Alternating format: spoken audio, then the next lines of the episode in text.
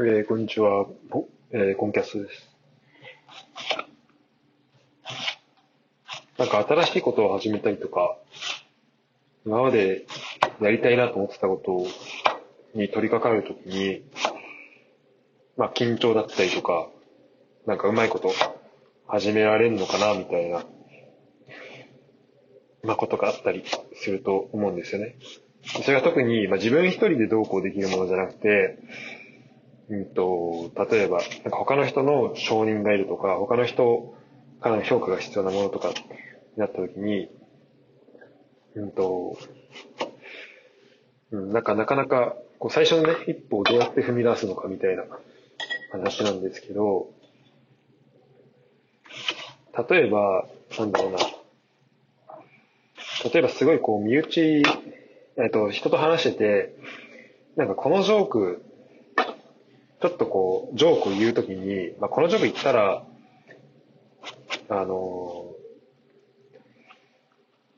まあ、相手笑うかな、みたいな。で、まあ、そういうことって、あの、あると思うんだけど、で、もう、相手のことよく知ってれば、まあ、これ言ったら、あ、こういう感じの反応が返ってくるだろうなって、まあ、読めたりすると思うんだけど、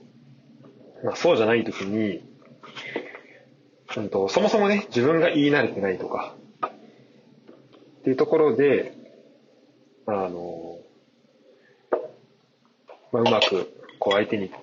あと、うまくジョーク伝えられなかったり、まあ、相手に理解してもらえないみたいなことがあったりとか、っていうのがあると、え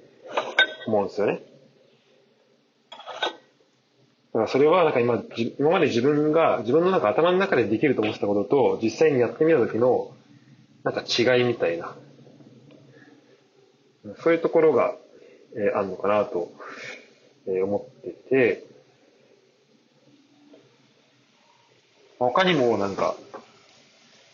うんと、なんだろうな、例えばスポーツで、なんか、俺がちょっと小学校3年生ぐらいの時のなんかサッカーで覚えてるのは、こう、小学生の小低学年ぐらいの時だと、ま、まだこう、ちっちゃいゴールとかに慣れたり、慣れてて、でゴールキーパーが、その、ボールセーブするときに、まあ、ボールをあの飛び込んでセーブしに行く必要が、まあ、そんななかったりするんだよね。で、そっからちょっとえっ、ー、と、高学年とかになって、大きいゴールでやった時に、なんか、こう、飛び込んでいくのに、あの、こう、横っ飛びのセーブとかするのをなんか躊躇する、え、ゴールキーパーとかがいたりとかしてて、それって本当は、その、活躍のためには、まあ、必要なことではあるんだけど、その横っ飛びをするっていうのは。でも、なんか、それ、えっと、その本人にとったら、まあ今までやったことなかったし、うん、慣れてないし、で周りにやる人もいないしっていうので、なかなかね、こうチャレンジできないっていうような環境が、えできてしまったりとか、っていうのがあって、で、これ、こういうね、ことが何で起きるのかなっていうこと。だから、今回、その現象としては、なんか新しいことを始めたりとか、その時に、とりあえずやってみるんだけど、例えば横っ飛びとかも、とりあえず、えっと、そのゴールキーパーの人とかもやってるんだけど、まあ、最初うまくいかない。で、その時の、あの周りの人のフィードバックによって、結構その、その人が、えっ、ー、と、その後どう行動するかっていうのは結構変わっちゃうなっていうふうに思ったんで、ちょっとそういう話をしていきたいと思います。で、これはなんか、まあ、そのスポーツとか、今、例に出したもの、お笑い、あの、まあ、会話とかコミュニケーションとかそこにま関わらず、なんか新しいことを始めるときに、なんかどういう環境にいるべきなのかみたいなことにちょっとつながるのかなと思ったので、ちょっとふと思ったところがあるので、ちょっと話したいと思います。今これ聞こえてるかもしれないけど、あの、ご飯作りながら、メモを取る感じで喋ってるんで、ちょっと雑音が多めかもしれないんですけど、ちょっとそこは、え、ご容赦ください。今はね、オートミールと野菜で、えっ、ー、と、晩ご飯を作ってます。ニンニクでね、香り付けして、えー、人参とトマトを入れて、まあ、かなりうまそうな感じのやつが1個と、オートミールに、なんかベジタブル、なんだろうこれ。ケース、ベジタリアンペーストみたいなのを入れて、食べてみたいけど、これは、かびてないから大丈夫かな。ちょっと気づいたらすごい長い間放置したんで、怖いけど、まあ多分食べれる。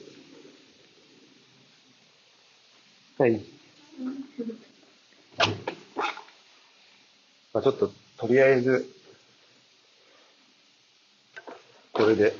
えー、やってみようと思います。で、えっと、そう、えっと、その、お返した、新しいことをね、始めるときに、まあなんか、本当にマジで何も知らない、全く新しいことを始めるときって、まあ、うまくいく感じがしなかったりして、大体それってまあ当たると思うんですけど、まあそれはね、あの、そういうもので、まあ最初から基本的にできる人はいないし、まあ、それは起こるべきして起こることだと思うんだけど、えっ、と、そこをね、こう繰り返し反復することで、まあ、基本的には、向上、課題を克服して、新しいことができるようになったりとか、あとスキルは上がっていくと、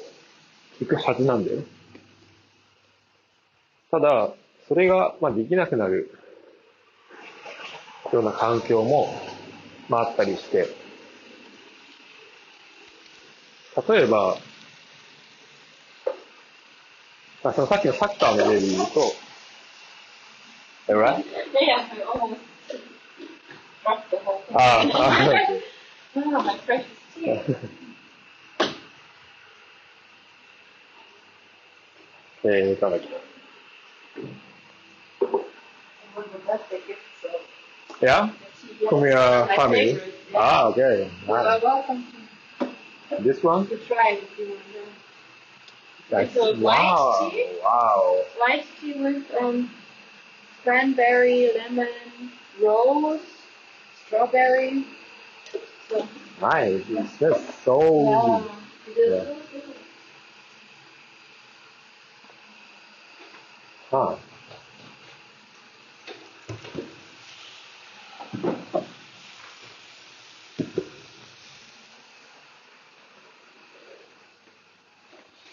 ございますとね、あの、ルーメイトと、今キッチン一緒、一緒なので、まあ、たまに会話が入ったりとかも、えー、するかもしれないけど、えーと、なんだっけな。あ、これね、日本語でやってるからいいんだけど、こうね、日本語わかんない人がいるから、まあ、これ取れてる感じではあるから、そうじゃなかったら、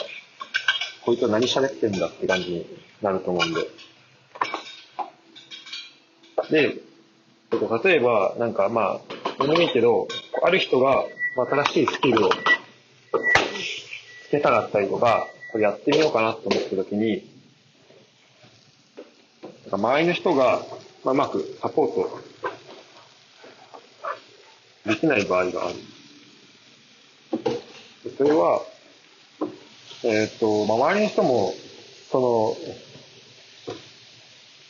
やり方を知らないとか、と、まあ、やった、やってる人が周りにないっていうので、うんと、だからその人に、こう、しっかりとした、その新しいチャレンジをする人に、まあ、フィードバックをしてくれる人が少なかったりとかもするし、で、それで新しくチャレンジしてみたはいいものの、なんかいい、こう、フィードバックをもらえないから、こう、先に全然進めないみたいなころで、まあ、どんどん悪い循環に、えー、行ってしまうっていう可能性はあって、で、まあ、これは、なんだろ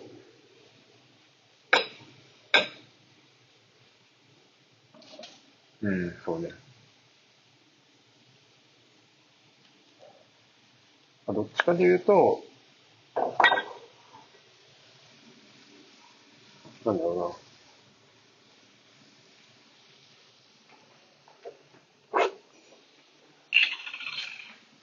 サッカーの例とかだとちょっ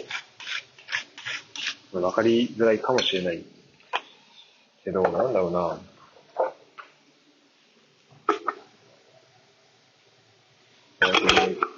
いい例を思い浮かんだんだけど、ちょっと忘れちゃって、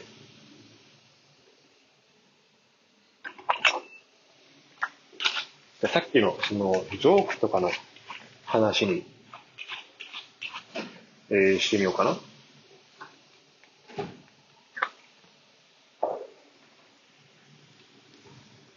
どうだろう。まあ、なんかね、そこの情報の非対称性じゃないんだけど、なんかこう習慣の、その習慣を持っているところにいるかっていうのは結構大きいのかなっていう気がしてて、例えば、もう、ゴールキーパーの人はみんな、こっ飛びするのは普通ですよみたいなところの環境にいれば、もうそれは、あ、そうだから、何も持ってない人が、何もあの周りにそういうの人がいない状況で、その、今キーパー、あの、今日から横っ飛びしてくださいっていうのは、とか、そうさせようっていうのはなかなかね、えっ、ー、と、厳しいと思うんでね。それは、前にそういう環境がないっていう。そういう習慣を、がないから、なんかそれをこう、あの、フィードバックする人もいない。だからいつまで経っても、まあ、なかなか良くならないというか、こう、そう、あの、例えばキーパー同士での総合的な関係とかもできない。えー、これなんかどっかで変なとこ行ったな、この話。そう、まあ、まあいろいろあって、この新しいことをね、始められない人とかっていうのは、まあ、てことってあると思うし、で、その、じゃあ、思い切って、例えば横跳びをしてみたけど、その周りの人が、そその人に対する新しい行動に対する準備ができてなかったら、それに対して、ポジティブなフィードバックとかができない状況になって、例えば、そのサッカーの、えっと、ゴールキゴールキーパーの横跳びの例で言うと、なんか、その、横跳びしてる選手が、なんか、ちょっと格好つけてるみたいな、そういう、えっと、評価のされ方をされたりするんだよね。それって、まあ、情報の非対称性というか、こう情報を、えっと、周りの人が持つべきものを持てていない。で、えっと、その行動をしている人、新しいことをしている人も、まあ、それ自分がやっていることが正しいか、自信が持てないから、まあ、その周りの人の、えっと、正しい情報を持ってない周りの人に流されて、えー、その行動を続けてしまうみたいな。なんかそういう、あ、その行動をやめてしまうか。やめてしまうってことが、まあ、あるのかなと思って、まあ、これはね、すごいもったいないえー、事象ですよね。起きていることとしては。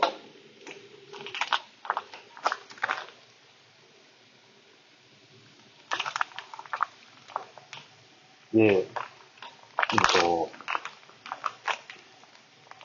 そこをどうやって改善していくかっていうところなんだけど、まあ、一個はちゃんと周りに今分かる人を置いて、その継続的な、えっと、行動をするっていうところと、そのフィードバックをもらうっていう、そのサイクルを、健全なものを作るっていうのが一個、えー、あると思うんだけど、もう一個は、もうちょっとドラドラスティックに、もう、あの、そういうことを当たり前にやってるところに飛び込む。そこに行ってしまう。で、それがもう習慣になっているところに行って、まあ、それをやってないことがむしろ恥ずかしいことで、それをやってないってことが、あの、まあ、そこを変えるべきっていうような、まあ、そういうところに、こう飛び込む。てか、それや、できないと困るよっていうところに、えー、飛び込むってことが、えー、大事なのかなと思います。例えば語学の場合とかは、わかりやすいけど、うんと、そう、語学もさ、えっ、ー、と、例えば中学校の英語の授業とかで、なんか、帰国子女の人とか、あの、英語結構できる人が、それこそ英会話塾とか行ってたような人が、結構ちゃんとした発音をして、で、なんか周りの人にちょっと馬鹿にされるみたいながあると思うんだよね。それって、まあなんだろう。すごい残念なことだと思うんだけど、あの、まあ、そういうこう、なんだろうな、まあ、帰国子女の人が、大多数じゃないからこそ、まあ、生まれてしまうところでもあるし、うん、まあそこはままだこう日本のね、英語教育とか、まあその、日本語とその英語の根本的な発音の違いが、うんと、まああって、その、まあそれがあるから、普通の日本人は英語を見て、まあアルファベット読みしたときに、こう、ネイティブっぽい発音ができないんだけど、ネイティブっぽい発音できてる人が萎縮しちゃうような、まあ、フィードバックを周りが与えてるっていうことに、えー、なると。思うんだよね。で、なんだっけ、えっと、まあ、そ、で、えっと、場所を変えれば、あそれでまあ語学はまあ、これも小中学校とかの話だけど、まあ、それに近いことって、なんか、高校、大学とかでも、まあ、語学を、なんかまあそこからスタートして語学にこう、打ち込めなかったり、語学を楽しいなって思えない人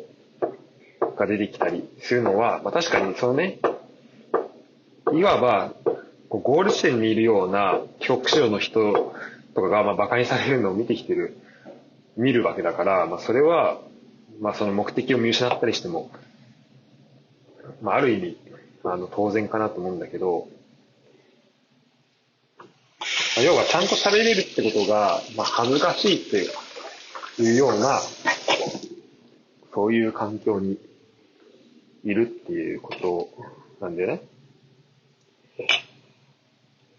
で、えっ、と、だから、そもそもそのフィードバックをしてくるような、そのフィードバックがあるようなところから、えっ、と、抜け出す。まあ、抜け出さなくてもいいけど、そういうフィードバックじゃないところに、えっ、と、自分で身を置いてみる。例えば、まあ、それこそその英会話塾とか行った人はするやつだと思うんだけど、なんかこうネイティブのいる環境に行くとか、そうすると、やっぱり、ちゃんと喋れ、まあ、ちゃんと喋れることを、ちゃんと英語を喋る、ちゃんとした発音をするってことが、あの、ちゃんとしたコミュニケーションにもつながって、そうすると楽しい会話ができて、いいフィードバックにもつながるわけで、あの、そうすると、こう、あ、ちゃんとした発音できると、なんかいろいろ、なんかできること増えるし、楽しいなっていう考えになると思うんだよね。そのフィードバック、その環境を作ってあげて、うん。今のは、その喋れる、もともと喋れる人が、まあ、萎縮しちゃうって話だったけど、もともと喋れない人が、喋れるようになるときの最初の、この、だから発音も今までカタカナ発音だったものを、ちゃんとしたあの、アルファベットの英語の発音に変えていく最初のところって、うん、まあ俺はもう、学校20代超えてる、まあ海外あの、英語喋った経験がある程度ある人は、まあもうそこ超えてると思うけど、やっぱ最初はね、あったはずなんだよね。そこをどうやって超えさせるのかっていうところで、やっぱ最初は、あの、もう、それが、それでやることが当たり前のところに行く。その発音をすることが当たり前のところに行くっていうことをすると、じゃあそれでまたじゃあ、えっと、それが当たり前じゃない、いわゆるカタカナ英語で喋るのが当たり前みたいなところに行ったときに、そこの、まあ、ある意味、こう外的プレッシャー、その他のカタカナ英語を喋る人から、まあ、意識的なのか、無意識に、その、まあ、周りみんなが、えー、カタカナ英語しか喋れないから、まあ、無意識的に生まれるプレッシャーなのか、わかんないけど、まあ、それっていうのは、それに対する体制っていうのは、結構上がっていくと思うんだよ。なんか、まあ、別の言い方をすると、なんか、ちゃんと自分の居場所を、うん、作ってあげるというか、自分の英語の発音の仕方だったり、自分のプレイの仕方だったり、自分の喋り方だったり、っていうのが、受け入れられるような場所に、えー、身を置いておくっていうのは、あそういう場所を、まあ、一つでも作っておくっていうのは、すごい、まあ、精神衛生上もそうだし、なんか自分の、まあそのそこからは派生して、自分のやりたいことを続けるとか、そういうところにも、すごい、えー、大事なんじゃないかなっていうふうに、えー、思いました。えー、ということで、そんな感じですかね。なんかみんな誰しもがセルフイメージとかあって、なんかその、なんかアイデンティティとかがあると思うんだよね。自分はこういう人間だと。だから俺だったら、自分は、なんか、結構、食に気を使ってて、運動が好きで、サッカー好きで、とかこう、まあ、自分をね、自分のことを紹介するときに、まあ、お酒が好きでとか、なんかそういう自分の紹介の仕方っていうのがあると思うんだけど、で、無意識にやっぱ活動してると、そこにとどまりがちというか、そこにずっと、まあやっぱり、この、会う人も、やっぱ自分のアイデンティティと近い人と会うことが、まあ、多くなったりとか、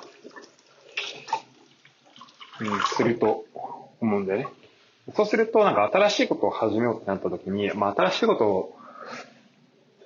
もう、うん、まあどれぐらい新しいことやるかによるけど、それって結構自分の、えまあものによっては、その程度が大きくなれば、なんか自分の今まで持っていたアイデンティティを、まあ、脅かすような、それが変わるかもしれないような経験にも、まあ、なり得るわけよね。まあ、ちょっと大げさかもしれないけど、それは。でも、なんかそう、そういう変化が、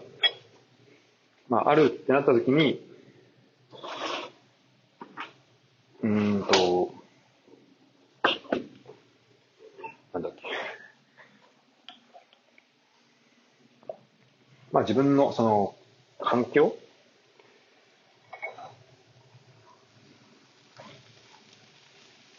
うん、やっぱその、そうね、だからその、自分が心地いい人とは、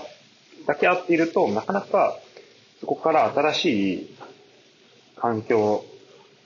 つまり、ちょっと、少なからず今よりは、あの、嫌なこととか、慣れないことが増えるような環境で頑張ろうっていう、その、まあ力ってなかなかね、出てきづらい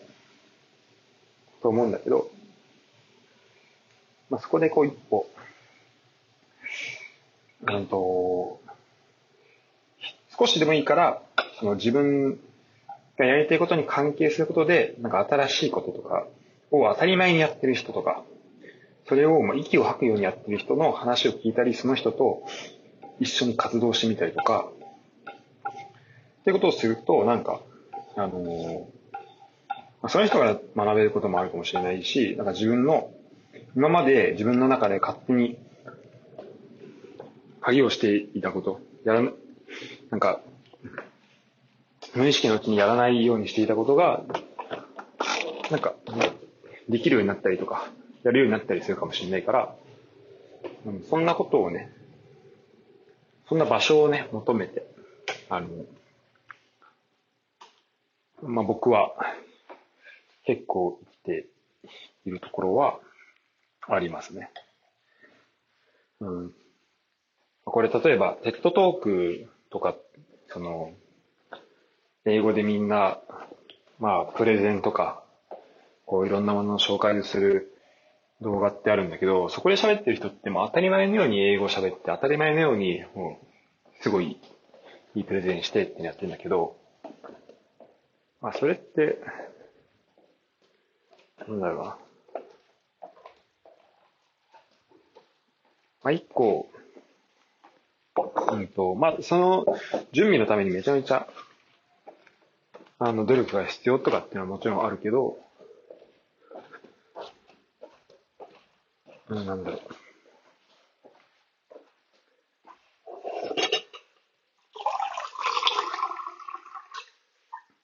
多分それやってる人の全員がなんか最初からうまくできましたみたいなことはまあないと思うんだよね。だからみんなどっかでその初めてやる瞬間とかうまくいかなかったところっていうのがあるはずで、だそれをこう、うまくいかないけどやるみたいなところをどうやって継続的に楽しくできるかみたいなところを考えたときに、もうすでにできているコミュニティに飛び込んでみるっていうのは、まあ一個いいんじゃないかなというふうに思います。ちょっとかなり長くダラダラと話してしまいましたけど、えー、今日はそんな感じで、えー、さよなら。